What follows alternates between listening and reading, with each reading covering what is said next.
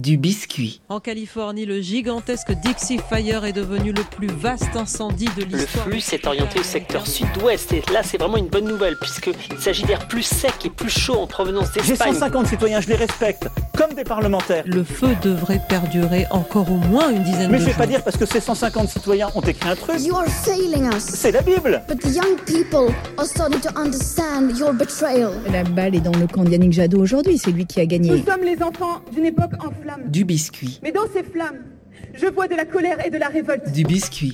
Saison 2. Benoît Bouscarel, Tiffaine Crézé. Bonjour à toutes et à tous. L'information n'est jamais une matière euh, anodine. Les journalistes le savent bien, tout comme euh, les politiques, les militants, les communicants, euh, ainsi que de plus en plus, et c'est heureux, d'enseignants, d'animateurs engagés dans l'éducation aux médias et à l'information. L'information éclaire, elle permet la mobilisation, elle forme ou elle trompe l'opinion, et on sait à quel point il est important d'expliquer qu'elle ne se traite pas et qu'elle ne s'analyse pas n'importe comment. C'est précisément ce que nous essayons de faire dans Du Biscuit en matière environnementale et spécialement depuis que les scientifiques nous alertent à un rythme d'ailleurs toujours plus soutenu sur les dangers mortels liés au réchauffement climatique, la bonne information est aussi précieuse désormais que l'eau claire. Mais au-delà des sujets et des enquêtes scientifiques, au-delà des faits divers, des actualités liées aux pollutions et à leurs conséquences, il semble parfois que l'information, quand elle nous donne à réfléchir à la fin possible de l'humanité, c'est assez vertigineux, que l'information se charge d'une dimension euh, quasi ontologique. On va essayer de comprendre euh, dans cette émission les, les conséquences que tout cela peut avoir. On verra aussi que ces sujets brûlants liés euh, à l'environnement mettent de plus en plus souvent euh, en danger les journalistes qui les portent et que décidément informer sur l'urgence climatique, c'est un engagement Bienvenue dans Du Biscuit, saison 2, épisode 1, un podcast enregistré au MAM, la cité de la création et de l'innovation, à Tours, à l'occasion des Assises du journalisme, édition 2021. Du biscuit. L'environnement, sujet brûlant. Bonjour Benoît Bouscarel. Bonjour Tiffaine Crézé. Nous sommes ravis de pouvoir euh, continuer à vous donner du biscuit sur les mécaniques de l'information. Ce podcast est produit par l'Onde Porteuse et le réseau Le Chantier avec le soutien du ministère de la Culture. Cette saison 2 sera bien sûr comme la première consacrée à une réflexion au long cours sur la production de l'information. En pleine année électorale, il sera bien sûr souvent question de politique et puisque le thème des assises du journalisme cette année est consacré aux responsabilités journalistiques dans l'urgence climatique et sanitaire, on est venu jusqu'ici rencontrer notamment Morgane Large. Bonjour. Bonjour, Tiffaine. Journaliste en Centre-Bretagne depuis plus de 20 ans pour Radio Craze Braze, vous enquêtez notamment sur l'agroalimentaire et vous interviendrez dans le cadre de ces assises du journalisme dans une table ronde consacrée au lien entre agriculture et journalisme. Également avec nous par téléphone, Hervé Kempf, bonjour. Bonjour. Fondateur et rédacteur en chef du quotidien de l'écologie, le site Reporter. Bonjour à vous. Alors on est très heureux d'avoir avec nous des reporters, des journalistes qui connaissent l'importance euh, du terrain. On aura l'occasion d'en parler. Puisque Tiffaine, tu parlais d'année électorale, il est une référence qui reviendra peut-être par intermittence dans le débat euh, toute cette année. Une figure qui avait posé à peu près toutes les données du problème il y a un demi-siècle. Cette figure, euh, vous la voyez venir, hein, c'est celle de René Dumont, premier candidat écologiste à une présidentielle. C'était en 74. Tiffaine, tu as voulu savoir si on pouvait faire de cette candidature de René Dumont un jalon qui nous servirait par exemple à mesurer notre retard en matière d'action environnementale et peut-être aussi l'incurie des, des responsables politiques qui se sont succédés depuis. Oui, et vous allez constater que René Dumont avait déjà les réponses en 74 à bien des questions qui se posent aujourd'hui. Du biscuit. On va commencer maintenant cette soirée verte avec vous. René Dumont. Bonsoir, merci d'être avec nous. On va entrer dans le détail de votre programme, euh, votre programme sur l'écologie euh, d'abord bien sûr. Pour introduire ce thème, notre premier observateur citoyen, Tristan Lozac, vous êtes ouvrier, gilet jaune. Oui, bonsoir. Euh, René Dumont. Aujourd'hui, ma, ma question, elle est simple. Euh, euh, les, les écolos hein, veulent euh, clairement que le carburant disparaisse. Mais comment financer aujourd'hui des véhicules euh, comme des citoyens comme, euh, comme moi, comme des millions de Français qui euh, font des, des kilomètres et des kilomètres pour aller au travail, qui n'ont pas de métro, qui n'ont pas de transport en commun Si on ne sort pas de l'économie de marché, il faut avoir des mesures fiscales. Alors moi j'ai proposé qu'il y ait un double prix pour l'essence, qu'on paye les prix actuels pour tous ceux qui produisent, qui transforment, etc. Mais que pour ceux qui en ont besoin simplement pour aller se promener, pour aller en week-end, pour aller en résidence secondaire, ils soient obligés de payer l'essence à un prix beaucoup plus élevé. Ce double prix existe aujourd'hui en Italie où on paye 1 franc 90 quand on est producteur et 3 francs 10 quand on n'est pas prioritaire. On va parler de l'énergie maintenant, si vous voulez bien. Les, éoliennes, euh, vous voulez un mix 100% renouvelable, donc ça veut dire beaucoup d'éoliennes. Est-ce qu'il faut imposer les éoliennes coûte que coûte? Enfin, je me rappelle dans ma jeunesse les éoliennes qui étaient un peu partout. Ces éoliennes sont démodées. Aujourd'hui, on a des formules bien meilleures, d'axes verticales qui peuvent capter des légers souffles de vent et qui peuvent, avec une batterie d'accumulateurs, produire assez d'énergie pour alimenter un groupe de foyers domestiques. Et pourquoi cette aile qui tournerait au vent ne serait pas aussi esthétique et aussi agréable? Nous avons à repenser tous ces problèmes-là, c'est bien évident. Depuis 30 ans, on a doublé la consommation d'énergie tous les 10 ans. Bon, on a pu le faire trois fois. Oui, mais alors continuons dans cette voie. Supposons que dans les trois siècles à venir, on multiplie par deux la consommation d'énergie tous les 10 ans. Sur trois siècles, ça fait déjà plus d'un milliard. Alors arrêtons-nous avant, avant le milliard. Arrêtons-nous avant l'hypothèse que dans trois siècles, on consommera un milliard de plus d'énergie qu'aujourd'hui. Enfin, est-ce que nous sommes fous ou est-ce que nous sommes réalistes. Il faudrait tout de même le savoir. René Dumont. la croissance, c'est un gros mot? Il ne s'agit pas d'arrêter la consommation de tout. Il ne s'agit pas de la croissance zéro. Il s'agit d'envisager une autre croissance. Il s'agit d'envisager d'autres utilisations de l'énergie. Il s'agit d'envisager d'autres répartitions des revenus qui permettent d'imposer d'autres répartitions. Il s'agit de rechercher d'autres sources d'énergie qui ne soient pas importées. Euh, vous vous présentez malgré tout comme euh, radical, en tout cas vous proposez un projet écologique radical. Est-ce que cette radicalité, elle peut fonctionner pour convaincre les Français? L'écologie nous oblige à reconsidérer tout simplement le système économique actuel. Le Club de Rome, dirigé par les grands capitalistes, nous dit si vous nous suivez, nous venons à une catastrophe inéluctable au milieu du siècle prochain. Bon, alors le, le capitaliste nous dit on vous mène à la catastrophe. C'est la première fois qu'il nous dit ça, c'est intéressant. Ça, je dirais que les réalistes viennent de nous dire qu'ils nous conduisent à la catastrophe. Alors c'est à nous maintenant, les utopistes, à prendre la parole. Parce que nous sommes le seul espoir de l'humanité. Merci. Merci beaucoup. René Dumont. Merci beaucoup de vous être prêté euh, au jeu. C'était un peu serré en termes de temps, mais on a fait ce qu'on a pu tous ensemble. Voilà, euh, montage euh, aussi euh, anachronique qu'incroyable, réalisé par Tiffaine Crézé et Mathilde Tonfourcade. Alors, Morgane Large, je vous vois réagir. Comment est-ce que vous expliquez, Morgane, que encore aujourd'hui, on en soit au stade de l'alerte, au stade du constat sur toutes ces questions? Parce qu'on a entendu, il y a 50 ans, on avait les mêmes réponses aux questions qui se posent en lisant les sujets consacrés aujourd'hui à la crise environnementale. On a l'impression qu'on découvre encore le problème. ça, je pense que c'est pas la faute des journalistes. Hein. Euh, qu'on découvre encore le problème, parce qu'il me semble que les journalistes ont fait leur travail. Euh, après, euh, je ne cesse, moi, de rencontrer des gens, des chercheurs, des scientifiques qui tirent la sonnette d'alarme depuis des années et qui nous disent, à force de tirer cette sonnette, la ficelle, elle est cassée. Et je pense que c'est pas un secret de polichinelle de dire que les intérêts économiques priment souvent sur les intérêts écologiques et que générer de l'économie sur un territoire, je peux plus facilement parler de mon territoire qu'un petit territoire, euh, peut parfois constituer un droit à polluer. Hervé Kempf, comme Morgan Large, vous êtes convaincu depuis euh, quand même assez longtemps de l'importance de ces sujets. Sur la longueur, est-ce que vous voyez les, choses évoluer? Euh, Ce qui évolue, c'est la catastrophe écologique. C'est ça le grand, le grand phénomène qui se produit depuis l'époque de René Dumont, dont effectivement les propos sont d'une actualité incroyable. Euh, donc 1974. Et ce qui s'est passé depuis 1974 et le rapport du Club de Rome en 1972, c'est qu'à l'époque, on disait ça va arriver. Et ce qui se passe maintenant en 2021, c'est qu'on peut dire cela arrive et ça va en tirer. Donc la grande la grande évolution, elle est là. Et de ce point de vue-là, il y a, euh, on, on, va parler des médias puisque c'est le sujet, mais la raison fondamentale, c'est effectivement ce qu'a dit Morgan Large, c'est-à-dire qu'il y a une évolution du système économique qui s'appelle le capitalisme, parce qu'il faut appeler les choses par leur nom. Euh, le capitalisme et les politiques néolibérales ont absolument refusé toute adaptation et toute prise en compte réelle de la question écologique. Euh, donc on se retrouve dans un système où il y a eu depuis 74 euh, et plus précisément depuis 1980, c'est très bien documenté, euh, une augmentation des inégalités très forte pour faire accepter cette évolution des inégalités, il y a eu une politique de recherche de la croissance et d'augmentation euh, des consommations générales.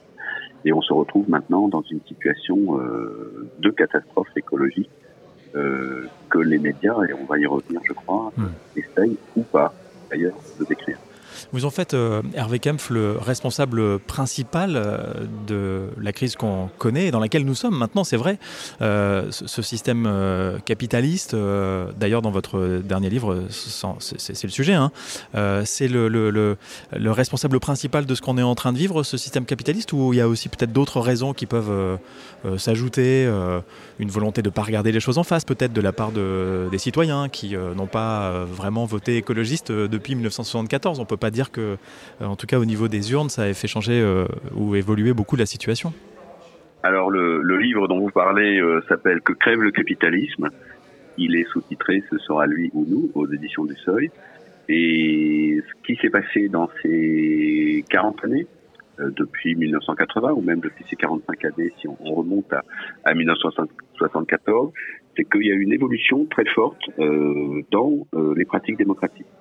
Et en gros, qu'il y a eu de plus en plus, euh, l'évolution de ce capitalisme s'est traduite par euh, la financiarisation des, des, des rapports, par euh, la mondialisation et la délocalisation des productions, par l'augmentation des inégalités très fortes, par les, les changements des régimes fiscaux sur les plus riches, et puis aussi par une prise en main progressive des principaux médias, par des grandes entreprises, par des puissances financières, par des banques.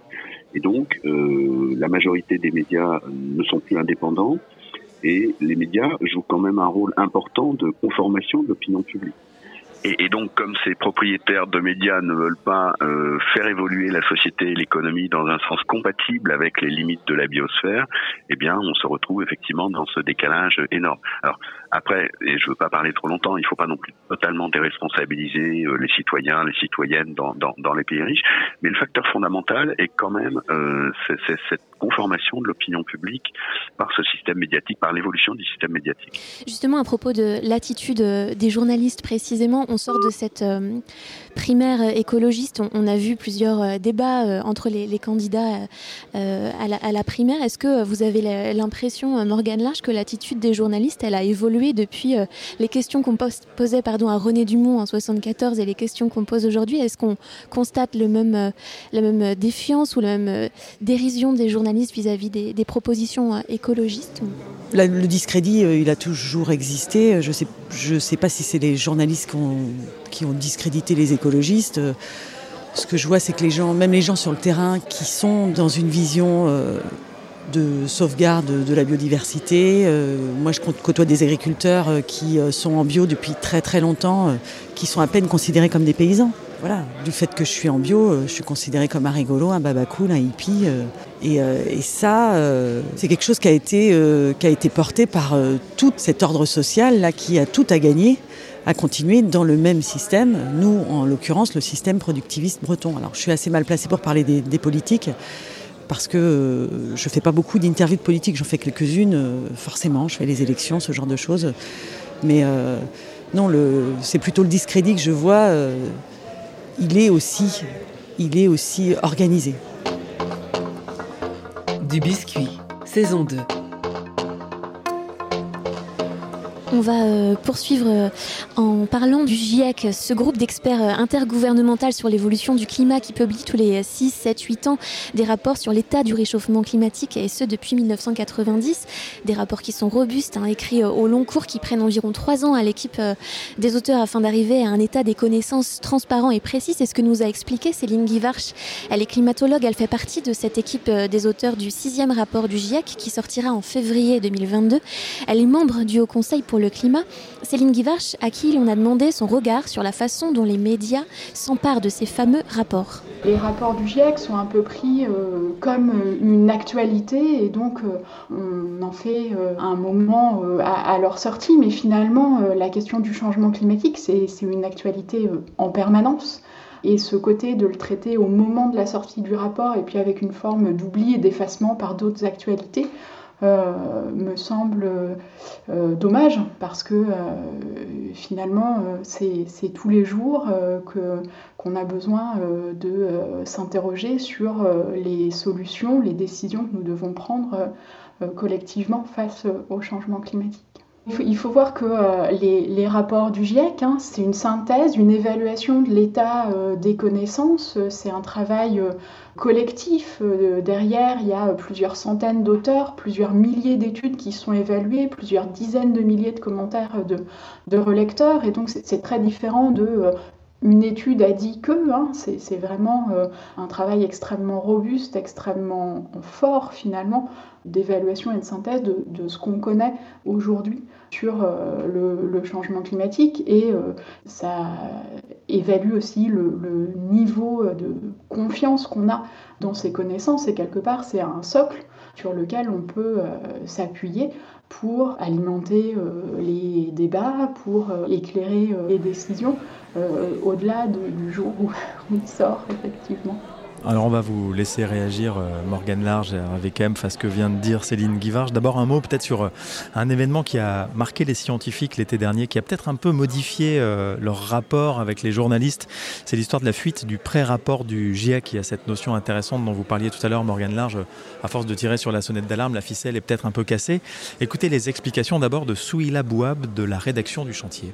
La vie sur Terre peut se remettre d'un changement majeur, pas l'humanité. Ainsi débute le brouillon du prochain rapport du GIEC, le groupe d'experts intergouvernemental sur l'évolution du climat. Un rapport qui devra paraître en février 2022 et dont l'ébauche a fuité l'été dernier. Les médias s'en sont emparés quand elle a été divulguée par l'AFP dans la nuit du 22 au 23 juin 2021. D'après le GIEC, de ce qui ressort de ce résumé, si on dépasse plus 1,5 degré de hausse des températures, cela pourrait entraîner, et ce pendant des siècles, des conséquences graves et parfois irréversibles. La communauté scientifique, dans son ensemble, est sous le choc de ce manque d'éthique vis-à-vis de leur travail. Le rapport leur prend des années à rédiger. La presse n'en retient que quelques informations spectaculaires. François Gemène, co-auteur du rapport et chercheur en sciences politiques, a commenté sur les réseaux. Pour lui, il s'agit là d'une version très préliminaire et partielle d'un volume du rapport datant de novembre 2020. Pour la militante écologique Greta Thunberg, cette fuite permet enfin au monde de voir la réalité en face, ajoutant que nous pouvons encore éviter les pires conséquences. La divulgation de ce rapport est-elle contre-productive? Le rapport du GIEC sera-t-il aussi inquiétant pour le monde entier que son brouillon? Est-ce une façon brutale de sensibiliser les gens et les inciter à se mobiliser pour une planète meilleure? Va-t-on enfin entendre cette alerte accablante ou nous laisser assourdir par ce brouhaha médiatique? A beaucoup de questions posées par euh, Souila Bouab de la rédaction du chantier. Alors difficile de, savoir, et puis c'est peut-être pas forcément intéressant dans notre débat aujourd'hui euh, de savoir ce qui a mené à, cette fuite et comment ça s'est passé. Euh, mais, comment est-ce que vous analysez cette, question-là, Hervé Kempf? Est-ce que cette publication a, été contre-productive? Est-ce que vous diriez ça? Est-ce qu'au contraire, il faut être dans une certaine forme d'alarmisme pour faire réagir à la fois d'ailleurs les citoyens et les politiques aussi, dont il va falloir qu'on parle? Alors, d'abord, euh, c'était pas une information très intéressante, c'est un faux scoop en fait cette histoire. Pourquoi? En deux mots, euh, comme l'a un peu expliqué euh, Cécile Guivarch, le, le, processus du GIEC est, prend du temps. Il prend un an, deux ans. Il y a des centaines de scientifiques qui sont impliqués, qui échangent des brouillons sur lesquels ils vont, euh, ils vont discuter, ils vont corriger des choses, etc. Et donc, comme il y a Enfin, le, le, problème du journalisme, c'est toujours un problème de source. Et quand vous avez des centaines de gens impliqués et qui ne sont pas des agents secrets, c'est des scientifiques, vous pouvez discuter avec eux. Il peut y en avoir euh, qui vous donnent un brouillon à un moment donné, c'est-à-dire un texte euh, six mois avant euh, la, le, la, publication du rapport final et qui sera très largement modifié. Donc voilà, je trouvais ça pas très intéressant. Euh, après que ça suscite un brouhaha médiatique, moi j'ai dire tant mieux, même si du coup, moi ce qui m'a beaucoup plus frappé, c'est que quand le rapport du GIEC et du groupe 1 du groupe intergouvernemental d'experts sur l'évolution du climat, parce que c'est le vrai nom du GIEC, est paru le 9 août 2021 qui disait des choses tout à fait aussi alarmantes et qui là était vraiment euh, discuté et approuvé par euh, ces, ces centaines de scientifiques, euh, il y a eu finalement un écho euh, médiatique assez faible parce que pendant cette période, il y avait le transfert du footballeur Monsieur Messi, au, je crois, au PSG, et qui a occupé beaucoup plus d'espace. Et là, il y a vraiment une responsabilité des médias. Euh, est-ce que Messi était vraiment si important? Est-ce qu'il fallait pas accorder plus d'importance au GIEC Et sachant que le rapport du GIEC, en, soi, c'est un document, mais il se passait des choses absolument invraisemblables pendant cet été ou depuis le printemps, entre les incendies en Californie et au Canada extrêmement importants, les incendies en Sibérie, les feux de forêt aussi en Algérie, en Grèce, en Turquie, les inondations en Belgique, en Allemagne, enfin j'en passe. Donc on est en fait, c'est pas seulement le rapport du GIEC, c'est il y a euh, euh, suffisamment d'événements en permanence euh, qui se passent. Et c'est pas faire de l'alarmisme que d'en parler, c'est simplement faire de l'information. Et moi, d'une certaine manière, je, je renverserais euh, euh, les choses. Est-ce qu'on parle assez de ce qui est en train de se dérouler sur le sur la sur la terre du point de vue des, des, des, des de destruction des écosystèmes. Alors c'est compliqué, hein, cette question-là, elle est vraiment au cœur euh, euh des débats euh, en ce moment. Il y a un, un, baromètre qui vient d'être publié là par les Assises internationales du journalisme. On est en ce moment à Tours, au cœur de ces assises.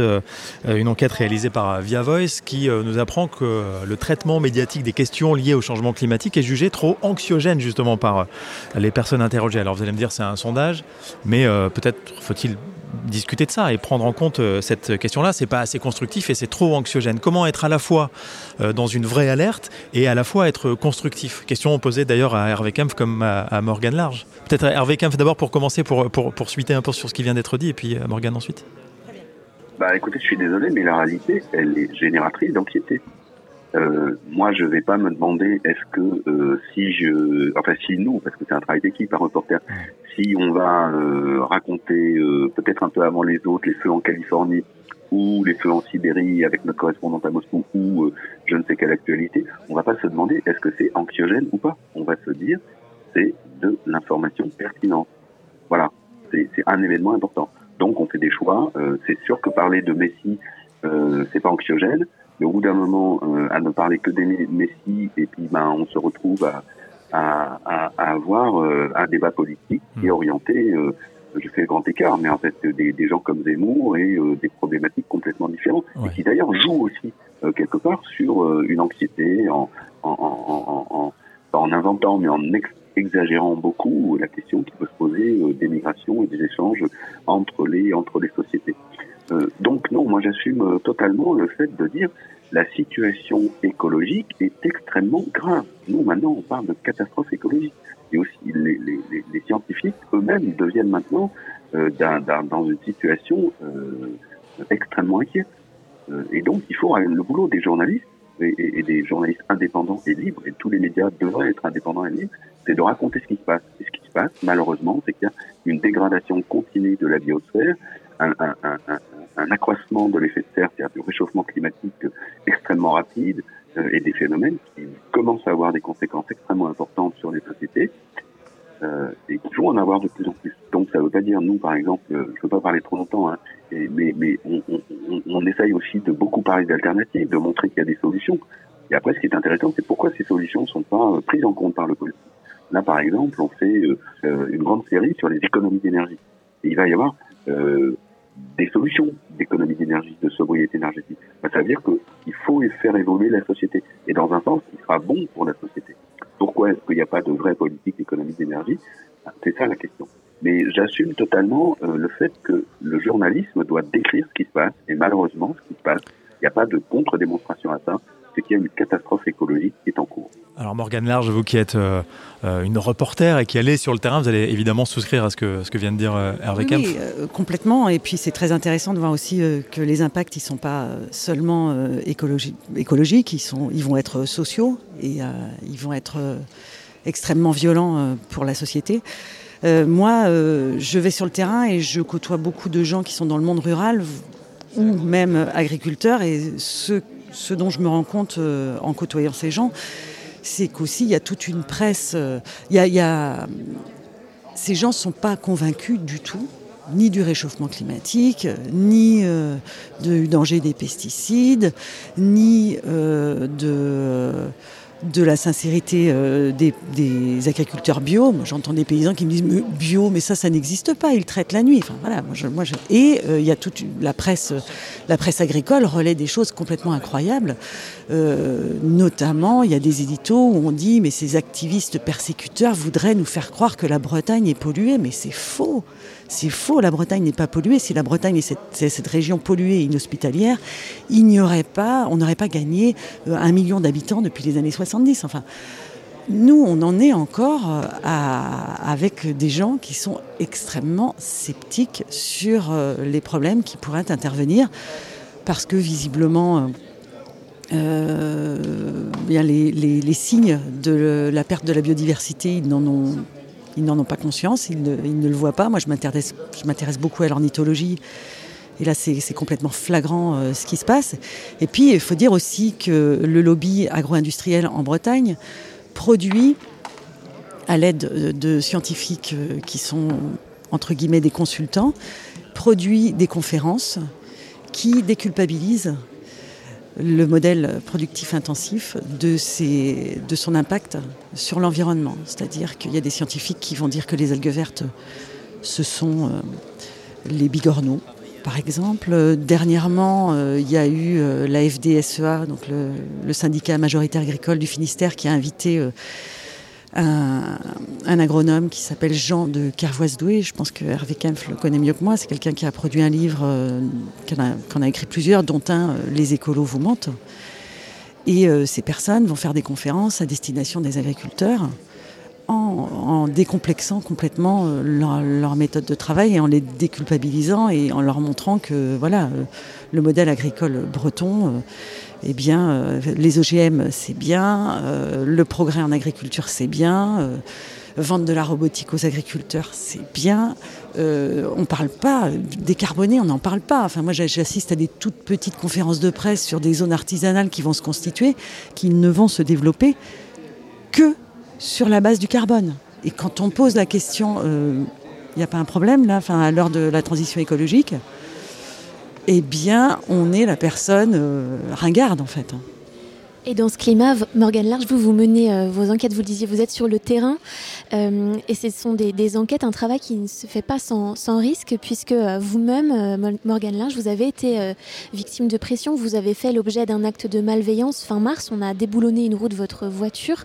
Plusieurs actes, hein. on a empoisonné mon chien aussi, on a mis mes animaux en divagation, on a forcé les portes de la radio pour laquelle je travaille, enfin, oui tout un, tout un, tas, de, tout un tas de pressions que vous, que vous subissez. Et en mai 2020, déjà, vous signez avec un collectif de journalistes une tribune dans Libération pour défendre la liberté d'informer dans le secteur de l'agroalimentaire.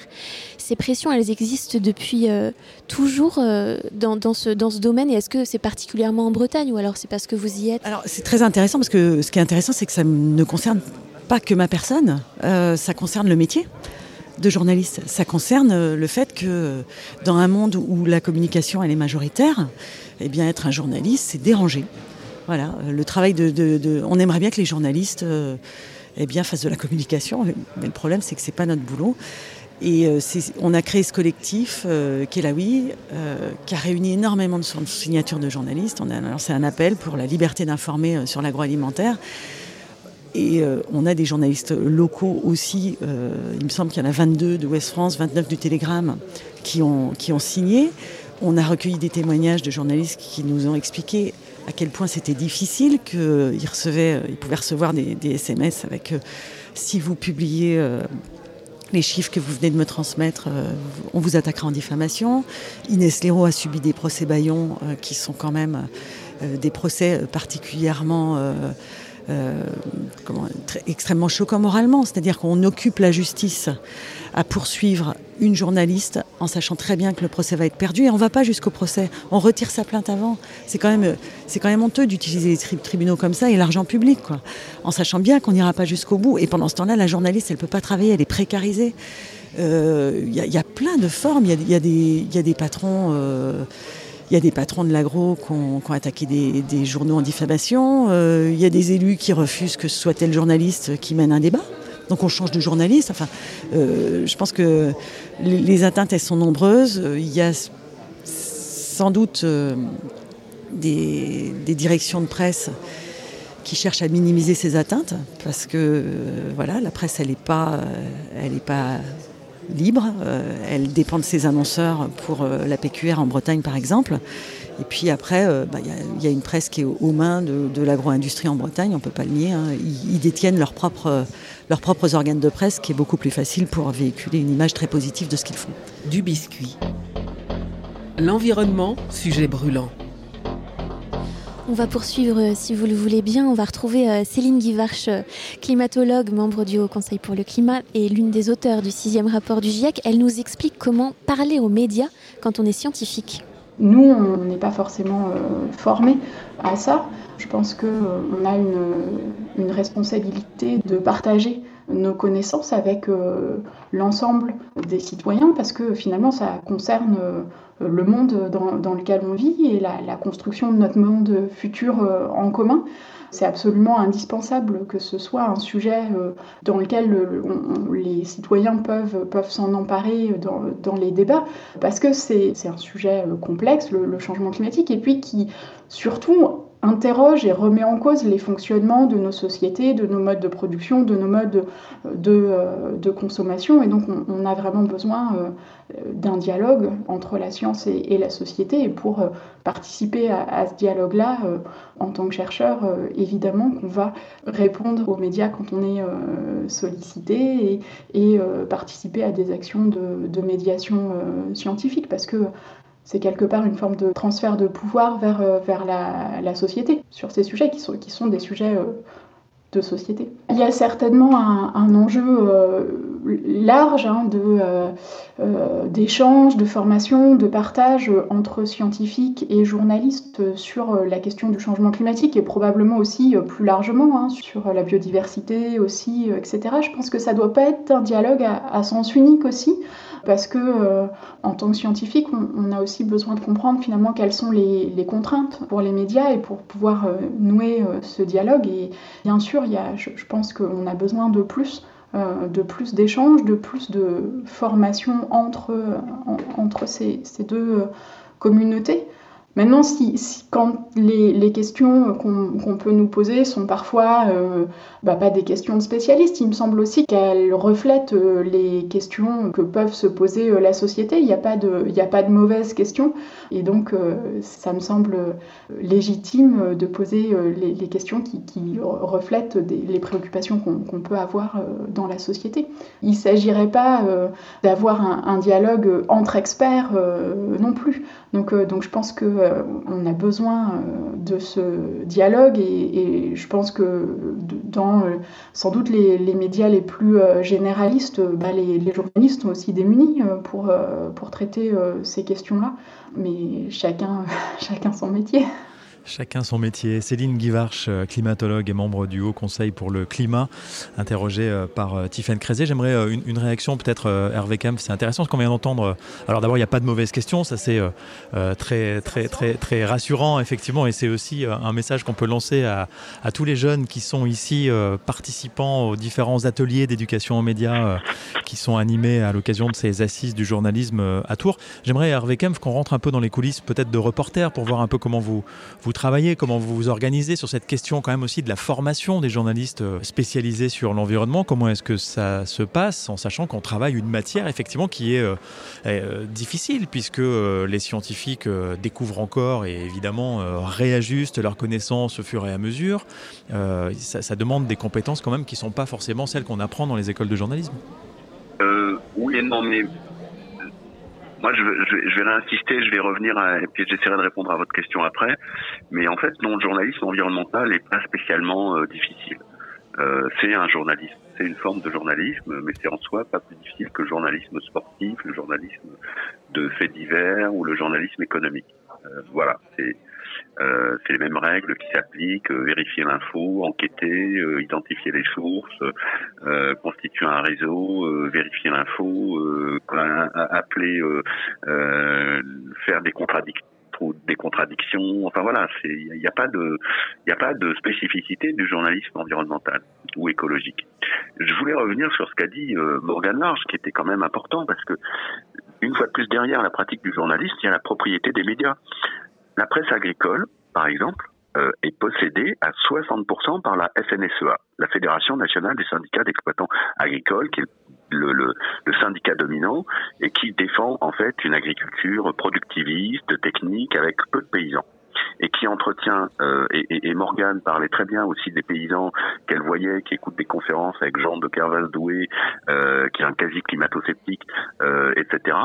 Et en fait, on est dans une situation où le monde agricole est dans une crise gravissime. C'est-à-dire qu'il y a euh, des milliers d'exploitations qui disparaissent chaque année, il y a beaucoup de mal à s'installer, etc.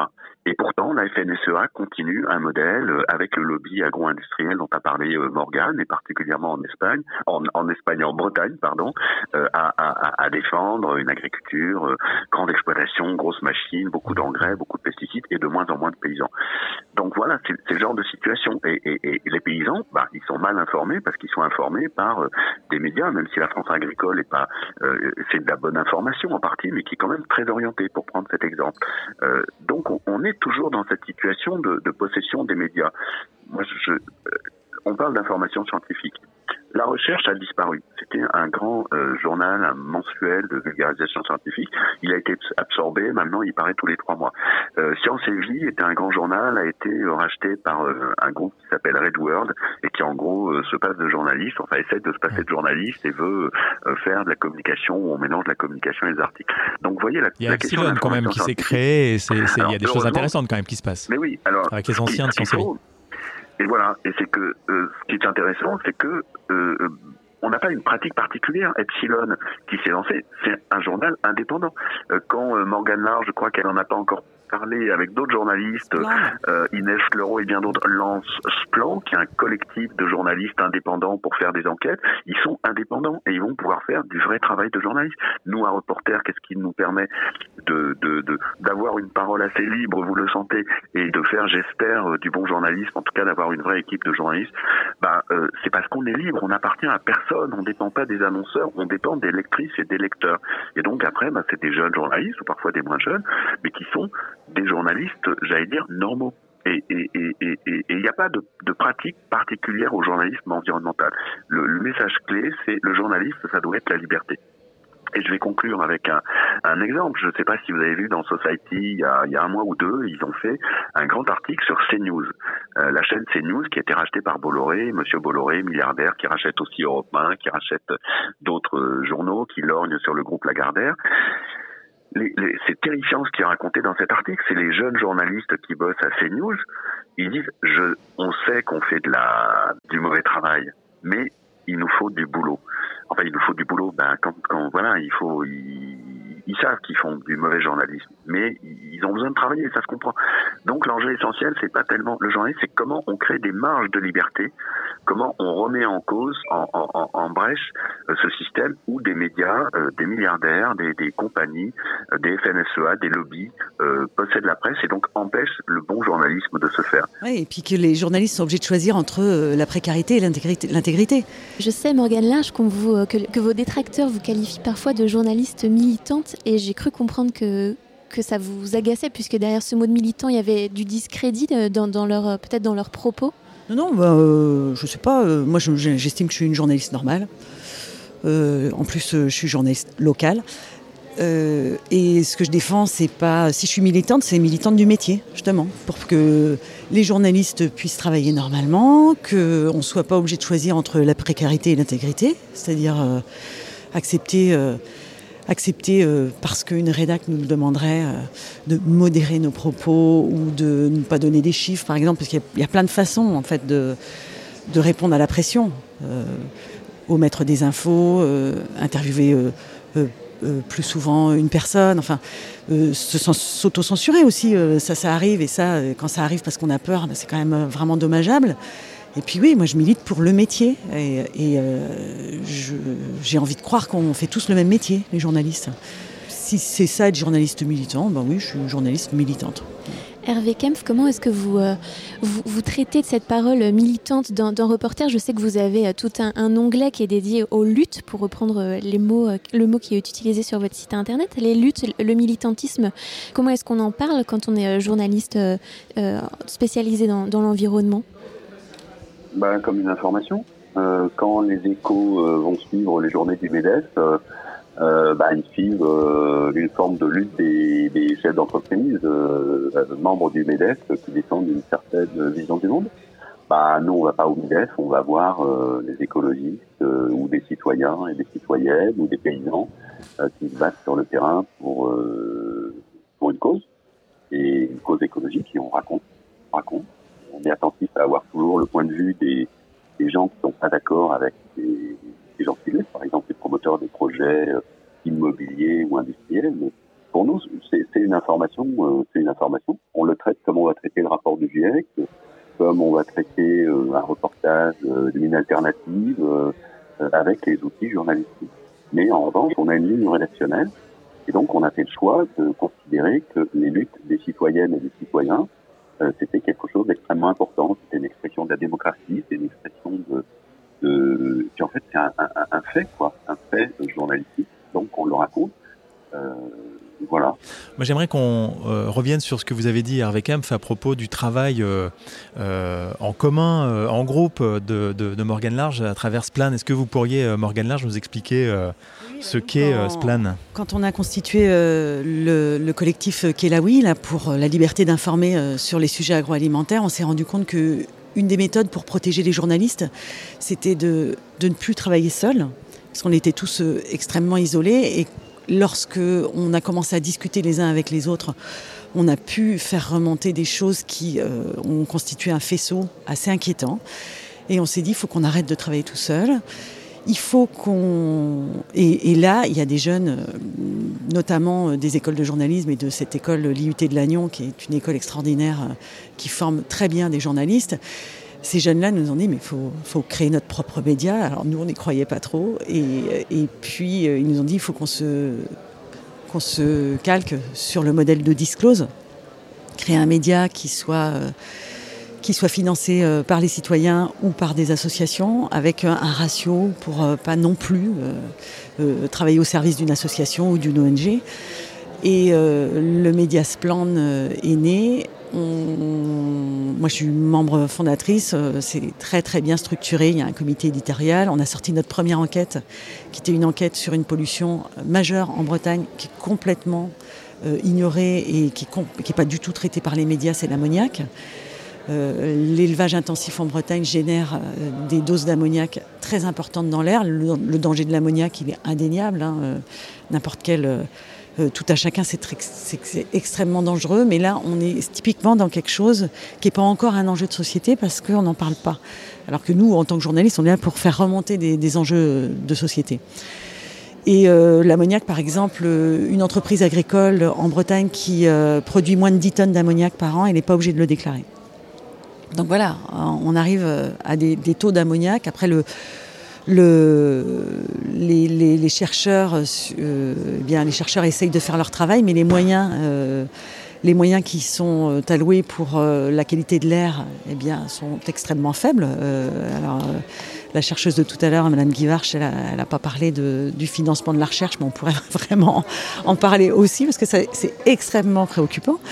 Et euh, voilà, Splend, c'est euh, quelque chose aussi pour lequel moi, en tant que journaliste euh, plus âgé, j'aimerais qu'à Splend, on embauche des journalistes jeunes pour leur permettre de faire de l'investigation en étant aidés par des gens qui ont un peu plus de d'expérience de, euh, on a beau avoir de l'expérience on fait toujours des bêtises hein. je veux pas dire que ce sont les jeunes journalistes qui font des conneries on en fait même quand on a 20 ans de métier et, euh, et, ça, ça m'enthousiasme de dire oh, ils vont avoir la possibilité de faire de l'investigation, ils vont être payés pour ça. Ils vont pouvoir se consacrer entièrement à un sujet, mais ça, euh, pour moi, ce serait, ça aurait été le rêve quand, quand j'étais jeune. Du biscuit, saison 2. Merci beaucoup euh, Morgane Large, merci euh, aussi à, à, Hervé Kempf. Alors puisqu'on est dans un festival de journalisme, avant de refermer cette émission, on va peut-être en retrouver un autre, euh, Tiffaine, un autre qui s'intéresse de près au monde paysan, dont on a d'ailleurs beaucoup parlé dans cette émission, c'est Éric Fotorino, directeur du 1 et de Zadig, ancien directeur du Monde. Hugues Chevarin du podcast Terrain Social l'a récemment interrogé à propos de la sortie de son dernier roman, Mohican. Éric Fotorino, il décrit un monde paysan en pleine mutation, empêtré euh, dans toutes ses contradictions. Extrait donc de Terrain social avec, vous allez l'entendre, une analyse d'Éric Fotorino sur euh, la naissance après-guerre de l'agriculture productiviste. Il y avait cette idée que le monde paysan devait se mettre en, bon ordre comme une armée euh, pour produire les quantités nécessaires pour nous nourrir. À cela s'est ajouté une dimension idéologique euh, qu'on a oubliée depuis, mais on a commencé la guerre froide et, l'empire soviétique, c'était vraiment Stakhanov, c'était l'homme de fer, c'était l'industrie, et d'une certaine manière, avec l'aide des États-Unis qui ont développé leur propre agriculture, euh, l'Europe et en particulier la France, évidemment, qui avait été particulièrement touchée, a bénéficié de cette euh, euh, nouvelle mécanique, c'est ce nouveau progrès avec les, tracteurs, les, donc des, engins à moteur qui remplaçaient le, pas des, des bœufs, des bœufs attelés. Et à partir de là, si on y ajoute le, la, poussée de la chimie, euh, l'injonction à produire euh, a été évidemment d'autant plus écoutée euh, qu'elle euh, coïncidait avec euh, ce qu'on a appelé à l'époque du progrès, le progrès de la modernisation de l'agriculture pour augmenter très fortement les rendements et donc sécuriser des récoltes et, et par conséquent pouvoir nourrir les, les, les villes au moment où l'exode urbain, début des Trente Glorieuses, l'exode urbain vidait les campagnes. Voilà, extrait d'une euh, conversation euh, passionnante entre Eric Fotorino et Hugues Chevarin, extrait du podcast euh, Terrain Social disponible sur toutes les plateformes d'écoute. C'est la fin de cette émission du Biscuit saison 2, épisode 1, environnement, sujet brûlant, à retrouver sur toutes les plateformes de podcast et sur le chantier à l'adresse suivante www.lechantier.radio. La fréquence à Clermont-Ferrand, c'est 98 FM. N'hésitez pas à vous abonner au podcast. Merci à nos deux invités, Morgane Large et Hervé Kempf. Merci beaucoup, au revoir. Merci aussi à Souila Labouab de la rédaction du chantier. Et rendez-vous le mois prochain pour un nouvel épisode du Biscuit, une émission du réseau le Chantier, produite par Londe Porteuse avec l'aide du ministère de la Culture. Merci aux Assises du journalisme de nous avoir euh, accueillis aujourd'hui. Merci aussi à Radio Campus France qui nous a gentiment prêté le studio euh, depuis lequel nous avons pu réaliser euh, cette émission, studio installé à l'occasion de ces Assises du journalisme au MAM, la cité de la création et de l'innovation à Tours. Attaché de production Mathilde Tonfourcade, coordination éditoriale Emma Delaunay, communication Julien Milenvois, prise de son et réalisation Francisque Brémont.